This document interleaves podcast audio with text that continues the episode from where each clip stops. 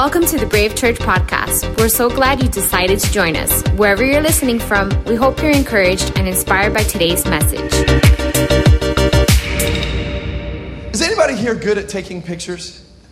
Anybody taking good, I mean, just like selfies or pictures of other people? Or, um, you know what I've noticed is that there are two kinds of people in the world those that take good pictures and those who do not take good pictures. Have you ever been with a group of people, maybe out to dinner, or maybe it's a birthday party? Maybe you're out in public at a restaurant and you want to capture this special moment. And because you want to capture it, you look around the room and you want somebody to take the picture of you and your friends and your family so that you can remember it forever. And so you look around the room or you look around the street, wherever you are, and you're looking for the perfect person to take the perfect picture. I don't know if you're like me, which I would probably say you are, is that's when we begin to judge people, don't we?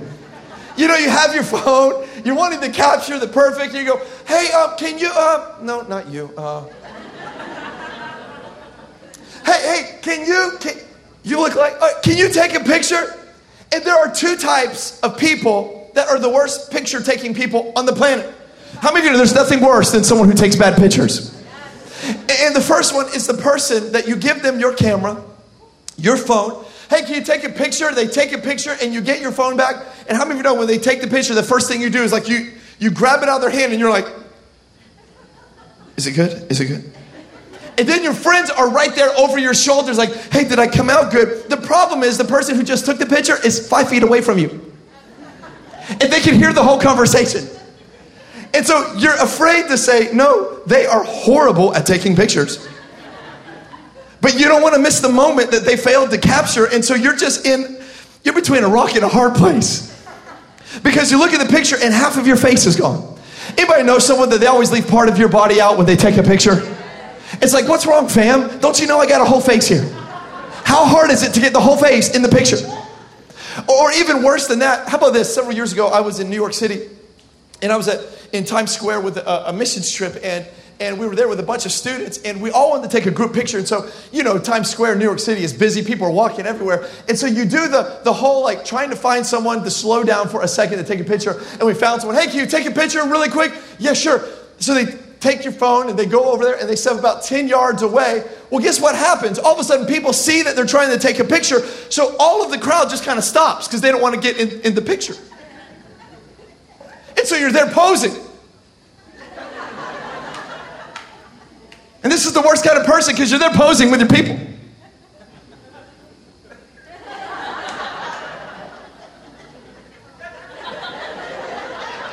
Bro, are they taking a pic? What's going on? And traffic is being held up. People are just waiting. Like, what are you doing? And all of a sudden, someone gets rebellious. They're like, I don't care. I'm just going to get in it. You know what I mean? And so it takes forever. And then you get your camera back, you get your phone back, and you look, and they took all that time to take one stinking picture. How many of you know we need options? We need you to blah blah blah blah blah blah blah blah. Come on, how many of you know this is the angle to go for right here? Boom, boom, boom, boom, boom, boom. Brrr, boom, boom, boom, boom, boom, boom, boom, boom. Don't take one picture. Who are you? Were you born today? Because how many of you know if we're taking a group picture and you're the same way, when I look at the picture, I'm not looking at anybody else except for me. So I don't care. You can have your eyes closed, your mouth open, you can have the funniest look. If I look good, it's going on Instagram, baby. Come on, let all the saints of God shout right now. That was a test, and all of you failed it. No. We are called to put others first. I'm just, um, you know, when I was in high school, um, there was this class that I didn't take, but I saw it's the photography class, and um, no one's ever going to ask me to take your pictures anymore, and that was intentional because I don't want to stop and take your picture. And um, and the photography um, classroom or lab was like right next to the science lab where we would dissect frogs and we like you know cut them unnecessary detail and they would come through the, the science lab to go into the photo lab and it was in the photo lab where they would take all of the film from the cameras that they had taken the pictures with and they would take the film out they would close the door they would turn off the lights and turn on these special dark lights these like red lights and and they would take the film and they would dip it in water. Anybody know what I'm talking about? And they, they dip it in this chemical in this water, and then what they do is they take the picture, and before they can bring it into the light, they need to hang the pictures up so that they can develop. It makes me wonder that when it comes to your life and my life, God takes a picture of your future and then He shows it to you. He shows you what could be, He shows you what should be. He shows you what your potential can lead you to. There is a problem is many of us want to go tell everyone about it right away, but God says, "No, no, no, no. There is a process that I've got to go through with you." He'll show you a picture that he took, but then he says, I need to take you into a dark season so that I can develop in you what I just showed you. Come on, are you ready to go here tonight? Let's go. Pastor, what are you telling me? I'm saying that some of you in this room are in the middle of a dark season in your life. You are going through some stuff, you are going through some trials, and you begin to ask God why. You've been asking yourself, man, I feel powerless in this situation. And what you did not realize is that God has not abandoned you, God has not forsaken you. In fact, God is right there with you, but you are in the dark room, you are in the development room. He has shown you the future. He has shown you what could be. But he said, if you want to be greater, if you want breakthrough, you've got to go through this thing called development. And development is a dark place where nobody else can see. Come on, do you want to go here? Nobody's to see you. Nobody's to pay attention to you. You'll be overlooked in the dark room. But God says that is right where you will be developed to be all that I've created you to be. Is anybody amped about God developing you into be something else? Because you know what we want? We want to celebrate when we see the breakthrough, but we don't realize some of the greatest seasons in our life are the seasons we're dying to get out of. It is the season of being dark and forgotten, and nobody knows and nobody cares. But what you didn't realize is that if God brought you out of that season too soon, you wouldn't be ready yet. If He brought the picture out of the development, you would lose some of the color, you would lose some of the power. If you quit now, you you will lose the power. Come on, I've come to tell somebody don't you dare quit. Don't you. Oh, is there somebody here tonight that you are ready to stand up onto your feet and say, Devil, I'm not about to quit. I'm in development. Somebody shout, don't take it personal.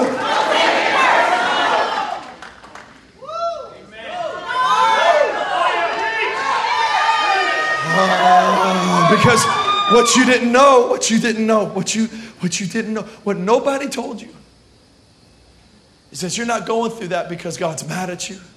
You're not going through that because you're too far gone. In fact, you're going through that because God's like, the dream is so big, it's gonna take a little bit longer for the development process. But God, they already came out. I'm behind. All my peers are light years in front of me. What you didn't know is that the potential on your life, the dream on your life is so big that God's going to let it marinate a little bit longer with you. So Joseph is, is, is in this time in his life where he is he's being developed and he doesn't know it. Well, Pastor David, what happens in the dark room? Four things I want you to write down in your notes. Come on. Joseph went through four tests that you and I will go through. And I would say that every one of us are in one of these tests right now. And God's question for you is this In the dark room, will you pass the test. The cool thing about a service like this is you came here tonight not knowing you were taking a test. But it's so much more than that. When you came to the six o'clock service, you enrolled, you're taking the test, and you can graduate with honors in 28 minutes. Come on, is there anybody here? You are ready to go to the next level. Come on, let me just talk about this for a minute because there are some people up on their feet right now, and there are some people that even at Brave would be like, I wish these people would just sit down and shut up. They are so annoying. But if you knew what they went through to get here tonight, you would be on your feet too, shouting for you and for them. I don't know about you, but I've come through some stuff. And when I think about how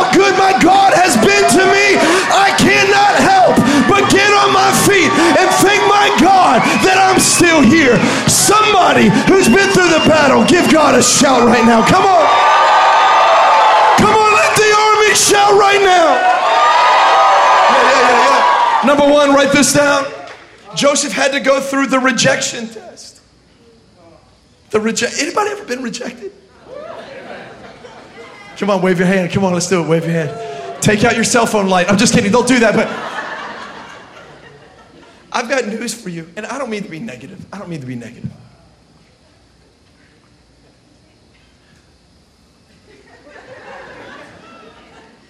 But not everyone is going to like you.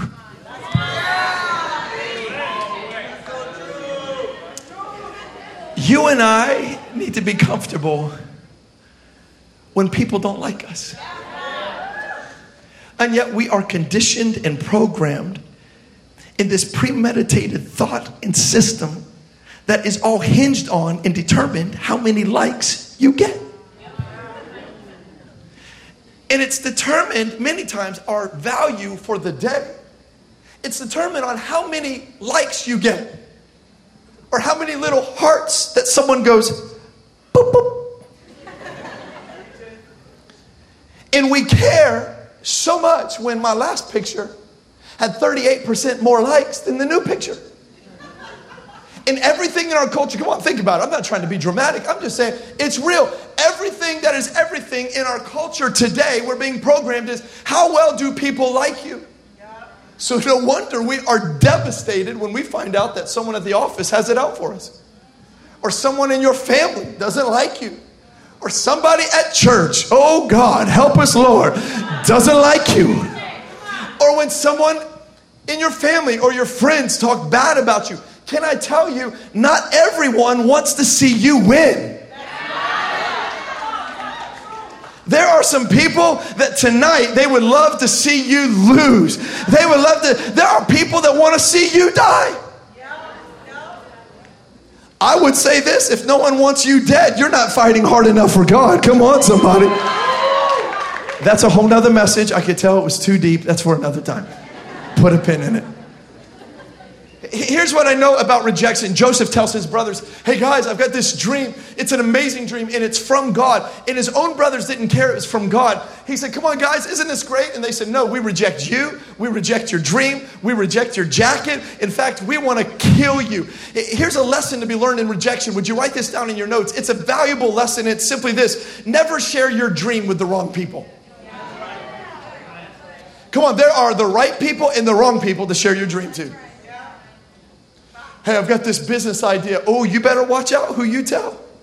Hey, God's doing something amazing in my life at Brave Life. You better watch out who you tell. What's amazing is that Joseph, he's like, man, I told my brothers. Like, we should be good. They're blood. These are my bros. These are, these are the people I grew up with. Let's just put it in Miami lingo. These are my primos. Come on. We're cousins. You know what I've discovered? You see it in the life of Joseph. Some of the worst rivalries happen in families. Look what happens in Genesis chapter 37. The brothers hate him. Come on, are you with me? Say yeah. So they say, let's go to Dothan, his brothers say. So Joseph t- takes off. He tracks his brothers down. He's so excited because he's like, man, my brothers have hated me, but now they want to play with me. Look at this. And, and they, he found them in Dothan. But they spotted him off in the distance. And by the time he got to them, they had cooked up a plot to kill him. I told you, people are going to want to kill you when God gives you a dream. The brothers were saying, Here comes that dreamer. Let's kill him now and throw him into one of these old cisterns. We can say that a vicious animal ate him up. We'll see what his dreams amount to then. Let's sell him to the Ishmaelites. Let's not kill him. He is, after all, our brother, our own flesh and blood. And finally, his brothers agreed. What's happening here? his brothers wanted to kill him, but they grew a half a conscience. And like, man, we can't do that. I mean, we're not that evil. So one of them's like, okay, let's don't kill him. He is our brother. Let's just sell him into slavery. That's a lot better, right? And it goes on the same verse 28. By the time the traders were passing by, his brothers pulled Joseph out of the cistern. They sold him for 20 pieces of silver. And the Ishmaelites took Joseph down to Egypt as a slave. I have a question for you. It's another lesson when you deal with rejection. It's simply this when people reject you, can you stay kind? Because you know, when people reject you, it's hard not to take it personal. Come on. What's the title? Come on, tell your neighbor, don't take it personal. You, you see, here's my question for you. When people are against you, can you still be for them? When, when, when, even though when you are rejected, it doesn't mean that you have to reject people. You see, Joseph, even though he was rejected, he still passed the test. He still stayed kind. He still stayed sweet. So now Joseph has been sold into slavery and he ends up in the house of this guy named Potiphar. This is incredible because the Bible says this that every ever since he landed in the house of Potiphar, Potiphar's house was blessed. Look what it goes on to say. Can I read a lot of scripture to you? Is that okay? I promise you, God's word is better than my word. So let's go. Genesis 39, verse 2, it says this The Lord was with Joseph. So he succeeded in everything he did as he served as a slave. Come on. He succeeded as a slave of his Egyptian master. Verse number three. Potiphar noticed this and he realized that the Lord was with Joseph, giving him success in everything he did. This pleased Potiphar, so he soon made Joseph his personal attendant. Pause. He's gone from slave to the personal attendant, which means his assistant.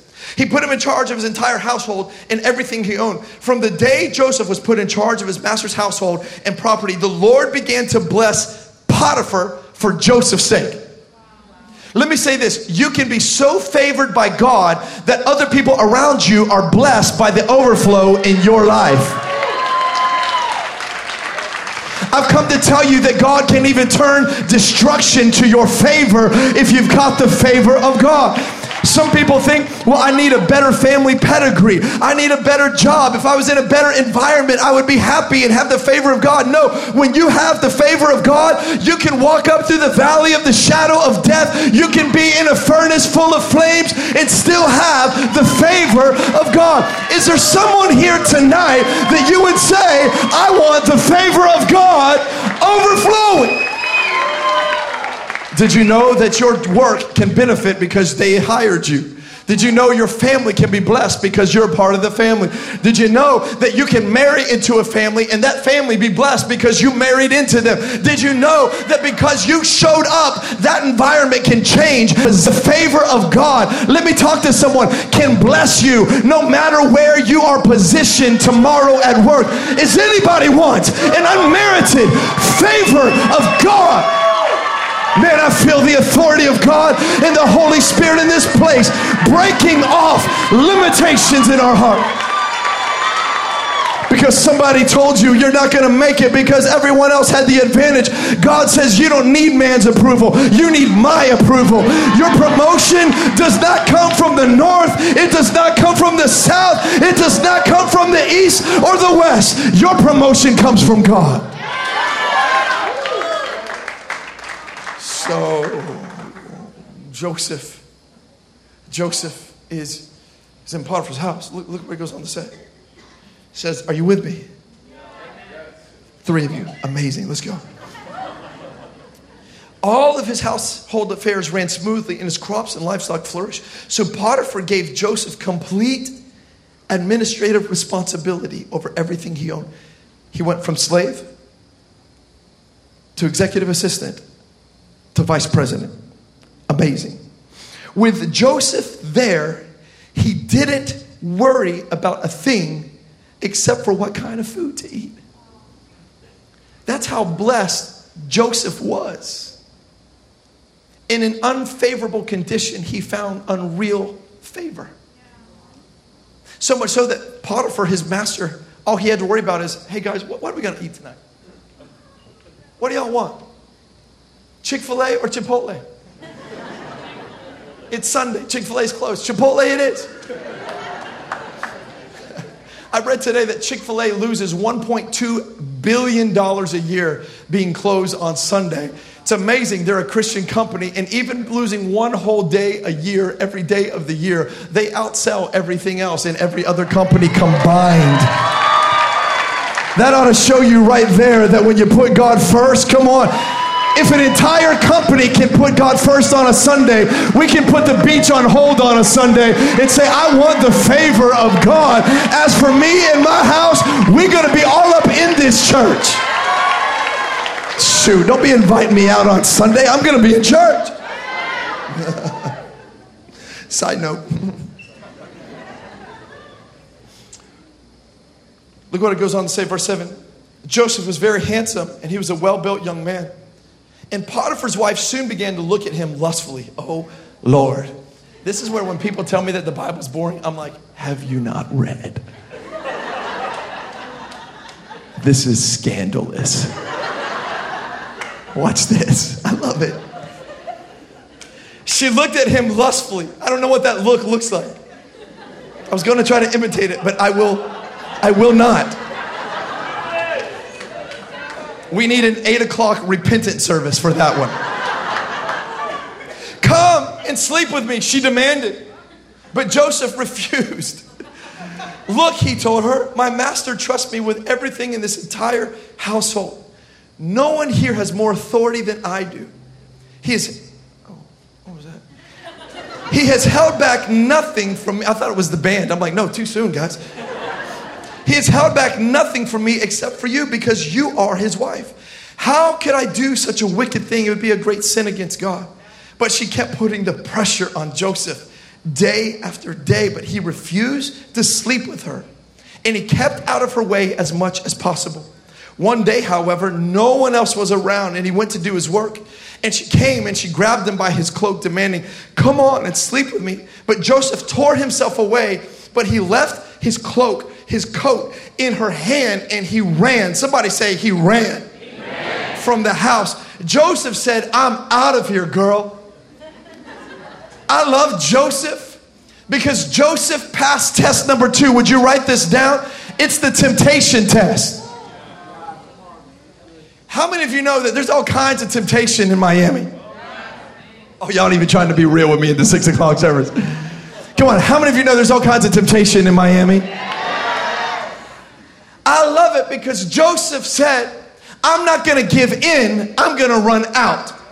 I believe that Christianity is a running game. I believe it's all about running from evil and running to righteousness. Come on, I've come to talk to someone who has ears to hear. Do you want to go after God's dream? Do you, next year at this time, do you want your life to be unsurmountably pressed down, shaken together, running over, blessed? You need to learn to run from evil and run to righteousness. I love Joseph because he says, You can take my coat, but you will never take my calling. I'm out of here. You can have my jacket, but you're not going to jack my destiny. Girl, you've got to go. Now, before you go, well, Potiphar's wife, man, she must have been jacked up looking. No, no, no, no, no, no. Potiphar was the most wealthy man there. He had a honey. Come on, somebody. Elements were right. The Bible says that Joseph was young, he was good looking. All the elements were right, except for Joseph understood something. He understood that this, this test of temptation has nothing to do with her seduction. I, I want to help somebody who you feel like that you give in to every temptation and you have no strength. Can I just help you out with one thing? Theology. Temptation is not a sin. We all face it. Jesus even faced temptation. But yielding to that temptation is what we lie to ourselves thinking, I have to. Everyone else is doing it. Joseph wasn't. And I'm going to show you where it led him. And I want to look at some men in the eye tonight to say, you've got the calling and anointing to be a, a Joseph, to go to higher levels than you ever thought of or dreamt of. I want to speak to someone that your mom and your dad never prophesied over you, never told you that you could be anything that you want to be and do anything that you want to do. I know I've only got 28 minutes on a Sunday night to make up for some time, but I've come to speak over someone's life. You do not have to yield to the enemy, you can run from the enemy. The Bible says if you resist the enemy, he will flee from you. You can be more than an overcomer. You can go further than your parents went. You can do greater than anyone else. Somebody get thanks to God that God has you on a path to greatness. Now, what's this. Potiphar's wife is thirsty, y'all. She is the very first desperate housewife.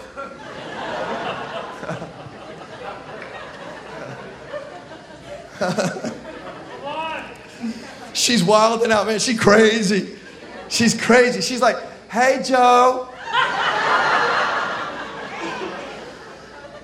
Doing landscaping today, Joe? Hey, Joe, you like my outfit? You like my perfume? I put it on just for you. Joe, you want a vibe today, Joe? Come on, Joe.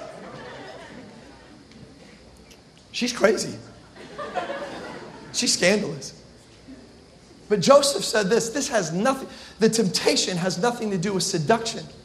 I love Joseph, watch this, because he didn't make this about him and Potiphar. He didn't even make this about an issue between him and Potiphar's wife. He said this this is an issue between me and God.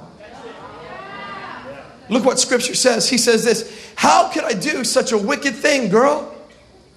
Sin for effect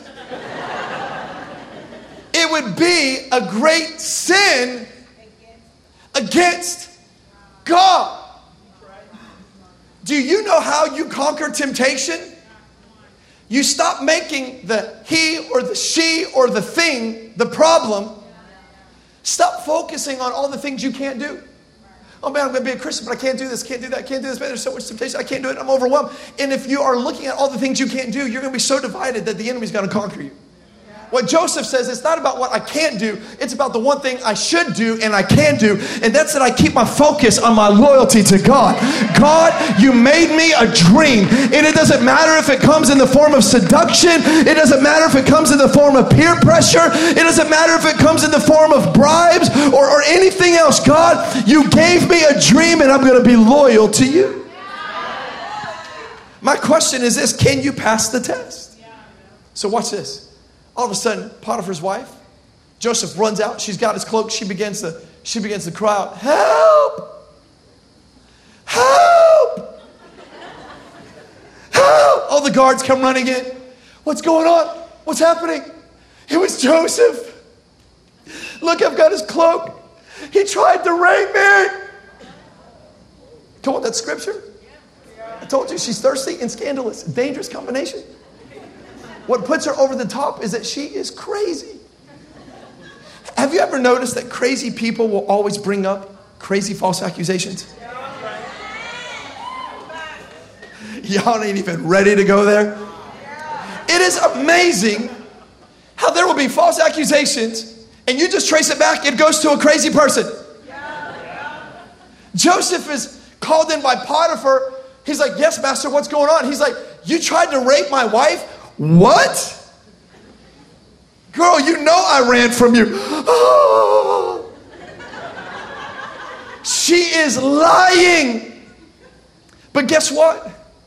He wasn't afraid because he had already passed the rejection test.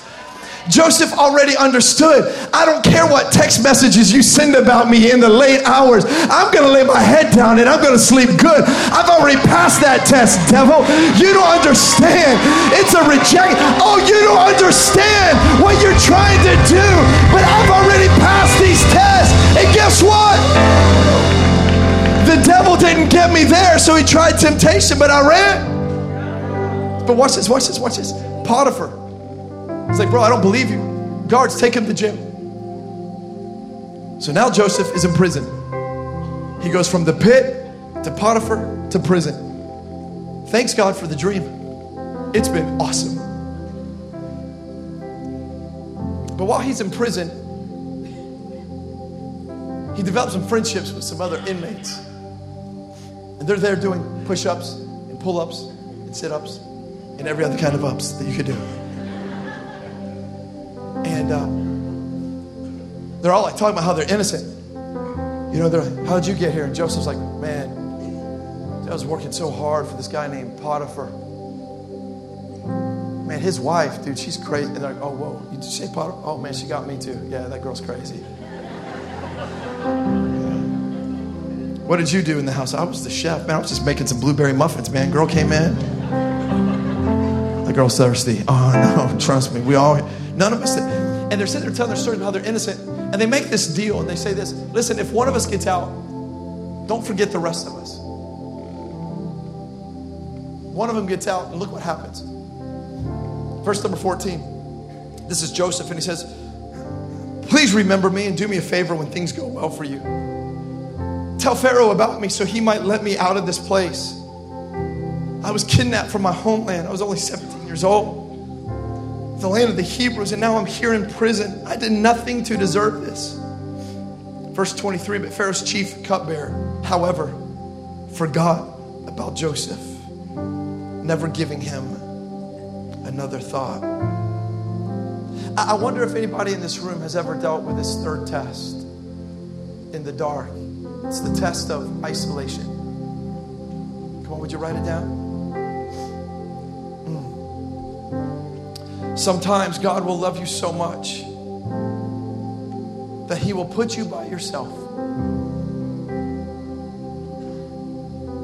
God will say, I know you love the parties, you love the socials, you love the happy hours, the brunches. I, know you love all of that.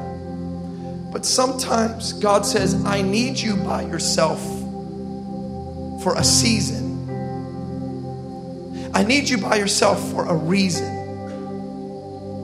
Let me give you a lesson in isolation. Write this down in your notes.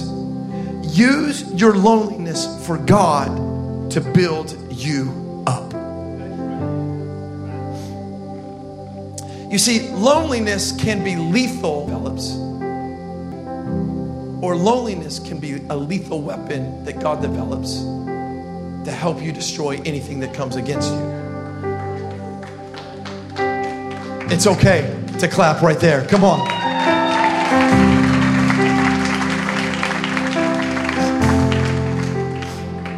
Joseph is 17 years old when he gets the dream.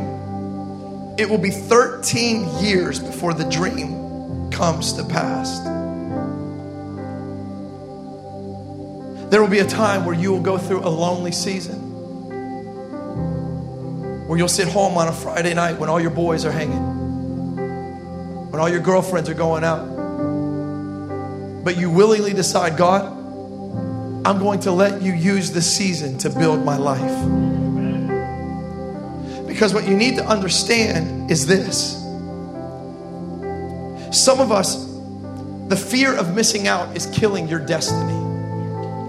The fear of missing out is delaying your future because you want to be with all your friends all the time. And you don't realize that God is saying, I just need to get alone with you. Joseph is in prison. Hey guys, when you get out, don't forget about me. And they forgot about him. And now Joseph is alone in prison. But what you didn't realize is that before Joseph was in prison, he was called the dreamer. God gave him great dreams. But it wasn't until he was in the prison alone when he was talking to God, saying, God, I know you gave me this dream. I know you're faithful. I'm not going to give up. That God says, Joseph, I want to know your name before the entire nation of Egypt knows your name. Joseph, I want to know you so well. I want you to know your God so well. In fact, Joseph, because you're not bitter in the dark, because you're not getting angry at me in the dark, I want to say something to the dreamer. I don't only want you to dream dreams, but I'm going to anoint you to interpret the dreams. You see, it was in the prison that Joseph learned how to interpret the dream. So watch this, watch this, watch this, watch this. This is so cool. Pharaoh. Man, the presence of God, people are just all over this room. Tears run down faces. This is the Spirit of God, y'all. I see it from the left to the right. That's okay. Let God work on you. Let the tears flow. Man, I see it. I feel it. Watch this. Watch this. Pharaoh, Pharaoh is, is on his throne. He has this nightmare, this dream. So the Bible says he calls all the sorcerers, he calls all the magicians. He's like, hey guys, I need all of you to, to interpret this dream that I have. They come out, they're like, ooh. I learned that from Disney. I have no idea. They get all the magicians, sorcerers, all the brujeria, all the santeria, and they're there with their wicked anointing, and they're trying to decipher, and they're like, King, we know what the dream means. What does it mean? It means it means that you need to buy another gold chariot so the people love you more. And the Pharaoh's like, What?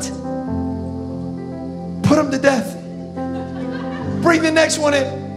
And they come up in. The next sorcerer and witch comes in. Oh, king, here's what we see. You know what this shows us?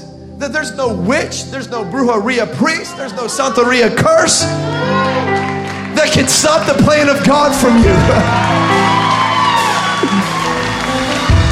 I know because some of you have that in your family and they know you come to a Christian church and they're like, oh, we're going to curse you. You need to look them in the face and say, the devil is a liar.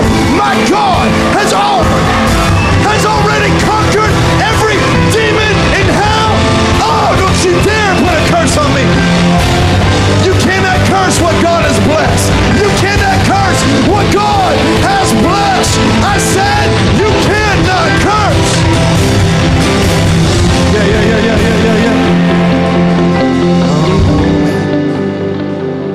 So Pharaoh looks at his men. He's like, I'm sick and tired of these clowns, these imitators, these these posers. One of the guys is like, Hey, King, there is this guy, cell block 23. What's his name? They call him Joe.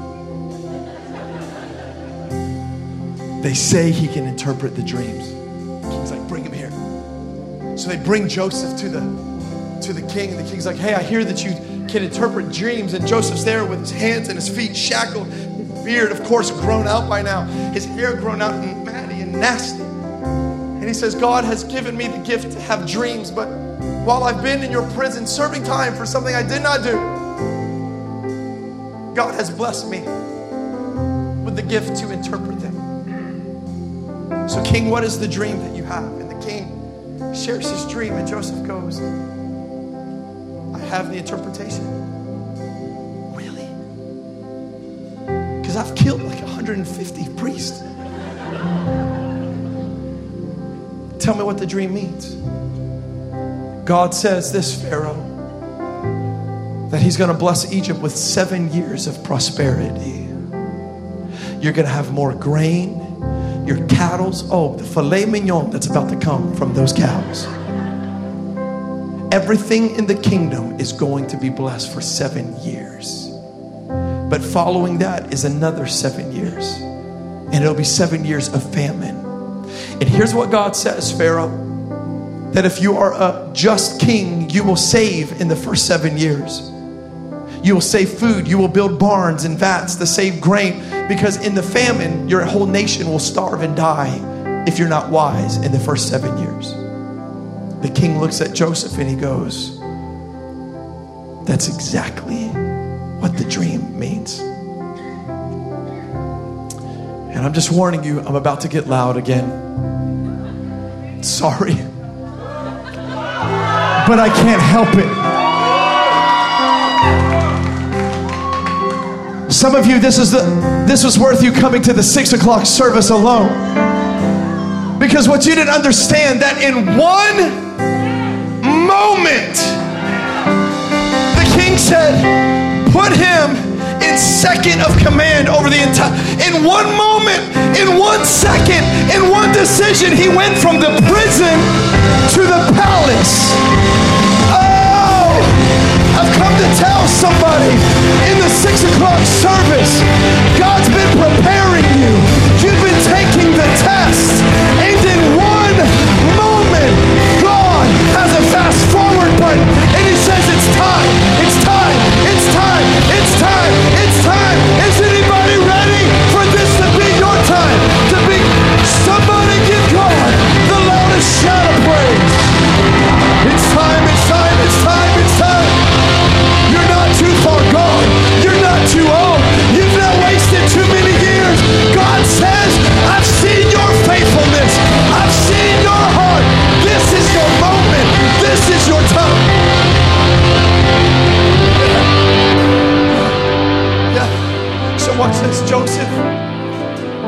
God. Joseph.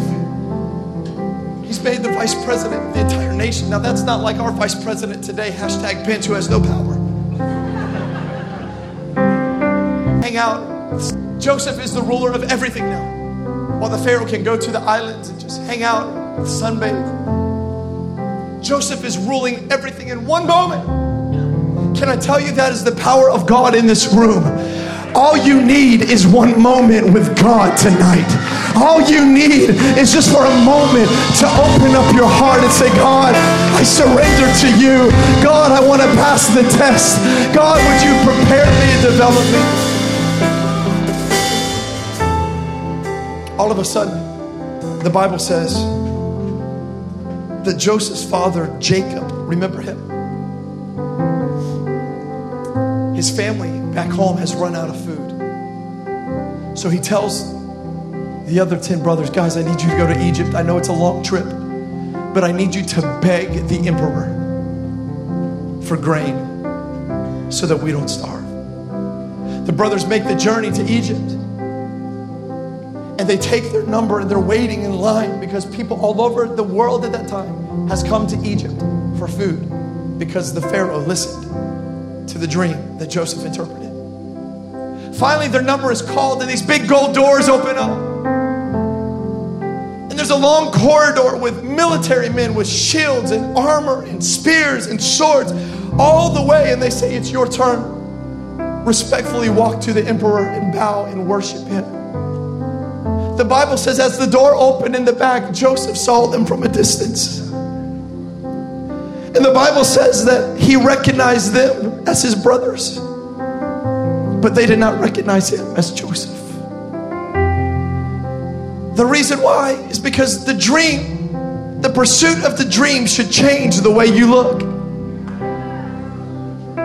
When you get to the place where God wants you, you're not going to look like the place the devil had you.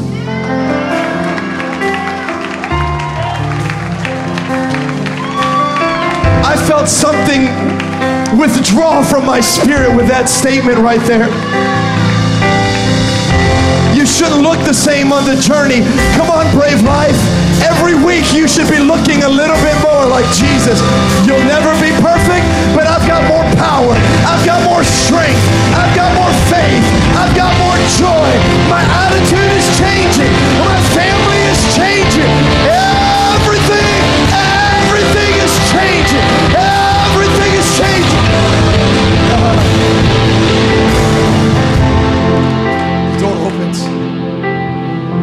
The Bible says that they come. And his brothers get to the throne where Joseph, the emperor, is sitting with his gold crown, his golden scepter in his hand.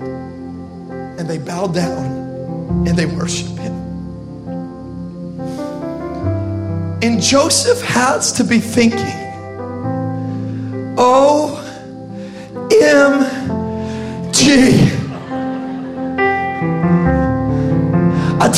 I had this dream. This is the dream I had. This is the dream that God gave me. I told him. It put me in a pit. It took me to a thirsty woman. It took me to prison. But now I'm on the throne, baby. And this is the dream I had. And the Bible says that it's at this moment that Joseph has to pass the fourth and the final test. And it's the same test that you're going to have to pass for God to finish the dream. It's called the dream of retaliation. Now, I don't know about you. If I had been Joseph, I would have been like, Where you at now, bro? And they're like, Joseph. And I'm like, Sucker. Loser. Look what Joseph, look what happens to him. Verse number, chapter 45, verse number one. Can I have two more minutes? Okay. Joseph could not hold himself together any longer. So he kept the front up in front of all of his attendants. He finally broke and he said, Leave, clear out, everyone, leave my chamber. And there was no one left with Joseph when he identified himself to his brothers. But Joseph was crying so violently that the Egyptians couldn't help but hear him. And the news was soon reported to Pharaoh's palace. And Joseph spoke to his brothers Watch this, watch this, watch this. Brothers, I'm Joseph. I need to know is my father still alive? I've missed him so much. But his brothers couldn't say a word, they were speechless because they couldn't believe what they were hearing and what they were seeing. Can I just speak to someone today? If you will just go all in with God, God will bless your life to the degree that people that are closest to you will not believe what they see and what they hear that God is doing in your life. I never dreamt that this broken, angry, bitter man on South Beach that God could have healed me, God could have called. I'm talking about your pastor, that God has taken me all over the world to preach.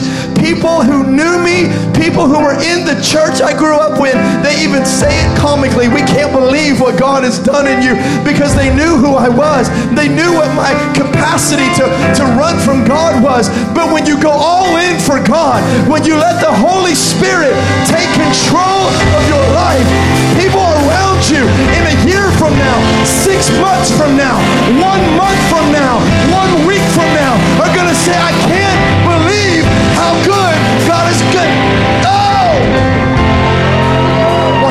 this, watch this, watch this. I gotta close, I gotta close. Come closer to me, Joseph said to his brothers, and they I'm Joseph, your brother. Don't you remember you sold me into Egypt? But guess what? I don't want you to feel bad. Don't blame yourself for selling me. God was behind it. You know what he was saying? I didn't take it personal. What is stopping so many of you is that you take the attack personal. You take the hate personal. You take the rejection from your parents personal. You take the rejection from that spouse, from that child, from your siblings personal.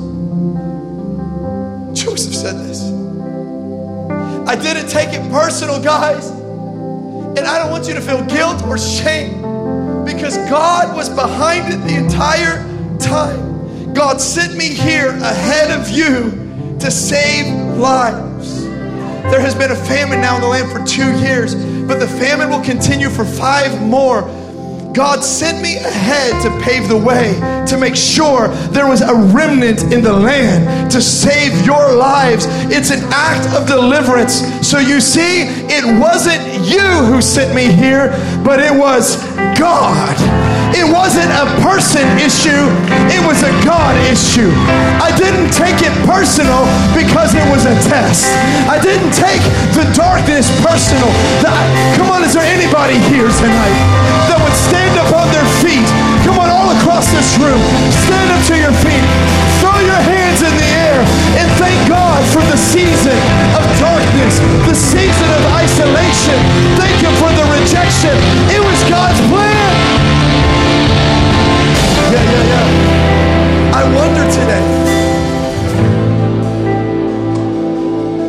today if you will see your setback as God developing you. But can I tell you, God wants to bless you. And his dream is so much bigger than you. Because the blessing isn't even really about you and me. He needed to give Joseph, watch this, watch this, I'm gonna close. 30 seconds. He needed to give Joseph a dream 13 years ago. Not to bless Joseph, even though Joseph was blessed everywhere he went. But because God wanted to save a family and he wanted to save a nation.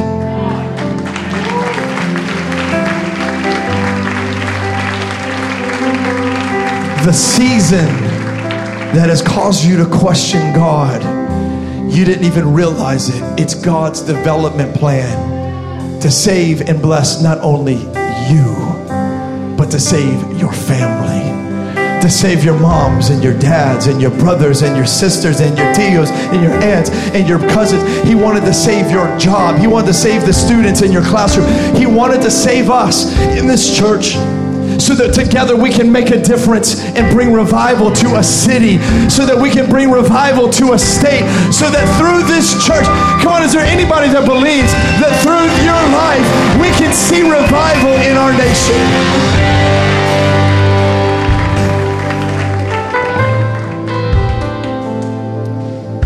Now that's the fifth time I've preached. And I've left everything I've got out here. So I want you to bow your head and close your eyes. Today, you say, I need a breakthrough. I'm going to do something different. I need a breakthrough in my life. Watch this. Watch, watch, watch. No one moving around for a minute. I need a breakthrough. Pastor, I'm going through a season. I'm going through a tough time, whether I'm dealing with rejection, loneliness, isolation. Maybe I've got bitterness in my heart and I just want to, man, retaliate. Or maybe you just know you need more strength and, and courage from God continue pursuing the dream that God has for you. On the count of three, if that is you. Or maybe you're here and you just say, I need to surrender my life to Jesus and go all in. On the count of three, if that is you. Pastor, I want strength for today. I need strength for this week. I need strength against temptation. I need God to break through some area of my life. On the count of three, I'm going to ask you to get out of your seat and come to the front. I don't do this very often, but I believe that there's going to be a symbolic act of strength as you get out of your seat. Come on, that's you. That's you. You say, Pastor, I need, I need a breakthrough from God. Can I tell you something? I've already responded to my own altar call because I'm up here. Because as your pastor, I need a breakthrough. Look how hungry we are. I haven't even counted, and people are coming. Come on, one, two, three. Come on, get out of your seat. You say, I need more of God. Come on, I need more strength. I need a breakthrough. I'm hungry for more of God, Pastor. Come on, I want more anointing. Come on, press in, press in, press in tight. Come on, press in tight. Come on, I want to believe God for a bigger dream for my family. Come on, you need healing.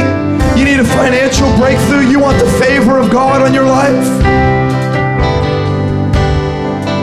Thank you, Jesus. If that's you all across this room, I want you to lift your hands. Lift your hands. Come on, if you're back there in the back somewhere, would you stretch your arms forward to my friends? Come on, let's have faith for other people in this room. Let's have faith for other people in this room. God, right now, in the name of Jesus Christ, I declare that to whom the Son has set free is free indeed. We release every chain, we release every obstacle. Come on, with your hands lifted, say, God, I believe you for the struggle is coming to an end. Lord, I pray that you would prosper. I pray that you would release faith. I pray, God, that you would release finance. Lord, we pray for favor. We pray for favor. We pray for favor. Come on, ask God, Lord, I pray that I would have favor at work, favor at school. Thanks for joining us for today's message from Brave Church. For more information or to get in touch with us, visit us at bravemiami.com.